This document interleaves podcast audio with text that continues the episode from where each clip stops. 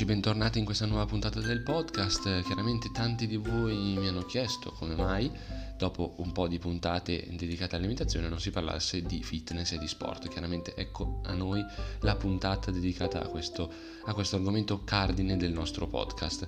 Lo sport, dicevo, è come una moda. I mondiali di calcio chiaramente e le Olimpiadi sono il trampolino di lancio di questi, delle nuove mode, tra virgolette, ovviamente positive in questo caso. I mondiali hanno dato modo di, a tanti bambini di scoprire il calcio, mondiali di calcio intendo appunto, mentre le Olimpiadi danno modo anche a sport di nicchia, quali ad esempio il curling, o nelle Olimpiadi estive invece quelle di Tokyo abbiamo visto l'arrampicata, che ha dato veramente un boom a questo sport nobile e molto molto interessante.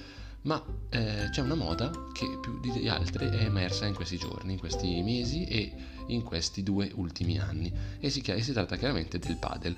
Molti di noi che lo praticano non sanno che in realtà esiste da tanti tanti anni. A fine anni sessanta, nella villa di Acapulco, il Enrico Carnera eh, appunto non stava allora ehm, stava costruendo un progetto di riqualificazione di questa villa, voleva inserire anche un campo da tennis, ma non ci stava per via di due muri portanti che non poteva assolutamente abbattere e che, eh, perché erano all'interno della sua proprietà, e allora inventò uno sport che potesse essere simile al tennis ma con il muro.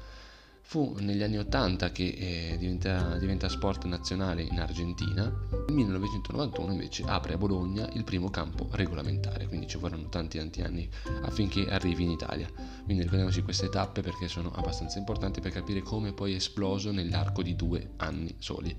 Nel duemilaotto viene riconosciuto dal Padel, eh, dal CONI scusate, e ehm, il Padel penso e pensano anche ovviamente gli sportivi, quindi quelli che hanno una, un potere decisionale, sarà chiaramente un gioco olimpico di quelli europei del duemilaventitré a Cracovia, e questo per coronare quello che è l'apice del successo di questo sport. Vediamo dunque, dopo l'introduzione e la sigla, quali sono gli stili, quali sono le caratteristiche di questo sport e come fare ad allenarsi per essere eccellenti anche in questo ambito.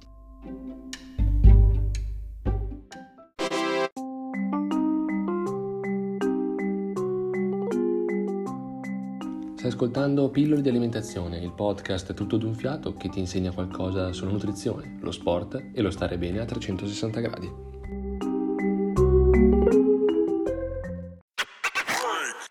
Quindi parlavamo di tecniche. Innanzitutto è un gioco veloce, chi l'ha praticato lo sa, è pieno di scatti.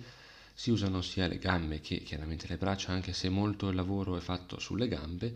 Quindi mi, mi rendo conto che sto esagerando, ma potrebbe essere definito come un tennis, visto però molto più rapido. Chiaramente i puristi del tennis ora sì, avranno dei mancamenti.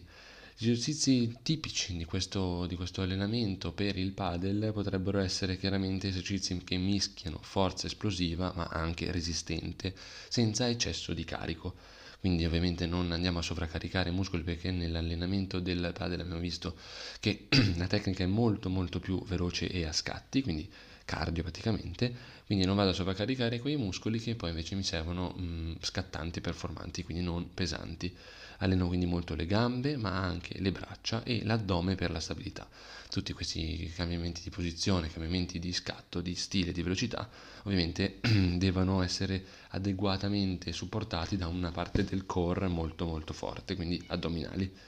Rinforziamo anche eh, i legamenti della caviglia per stabilità e eh, facciamo esercizi di tipo preventivo appunto per questi continui cambi di, di movimento e di direzione, soprattutto a carico delle ginocchia, quindi non bodybuilding ma fisico allenato e funzionale, che è lo scopo dei nostri allenamenti, che continuano, vi ripeto, perché in realtà per fortuna stanno avendo molto molto successo e quindi continuano questi allenamenti funzionali a Milano e online e che, che sono mirati anche alla costruzione di un fisico atto a giocare anche a padel, perché no? E, e quindi è davvero davvero importante un allenamento preventivo e un allenamento di tipo misto, cioè forza esplosiva ma anche resistente.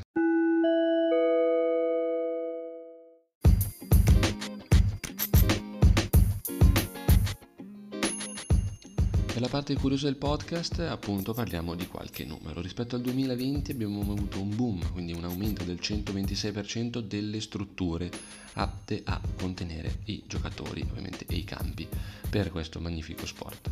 Sono aumentati del centocinquantacinque per cento i campi e le regioni con cui, in cui ci possiamo trovare più facilmente un campo sono il Lazio, la Lombardia e il Veneto.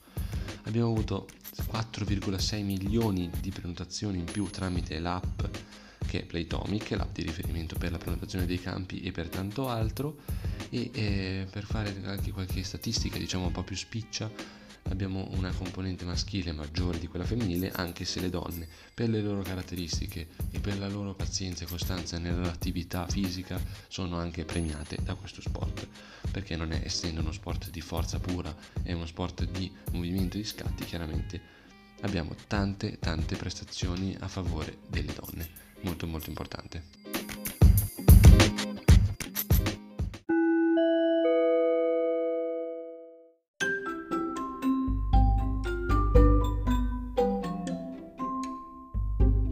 Bene amici, io spero che questa puntata del podcast vi sia piaciuta, spero che chi di voi, tra di voi, pratichi questo magnifico sport mi dimostri che lo fa.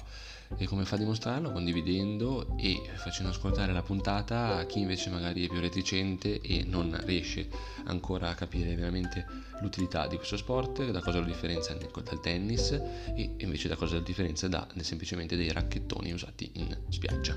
Fatemelo sapere, io sono Stefano recrosio su Facebook e su Instagram e mi trovate anche alla pagina Pillole di Alimentazione sia su Facebook che su Instagram.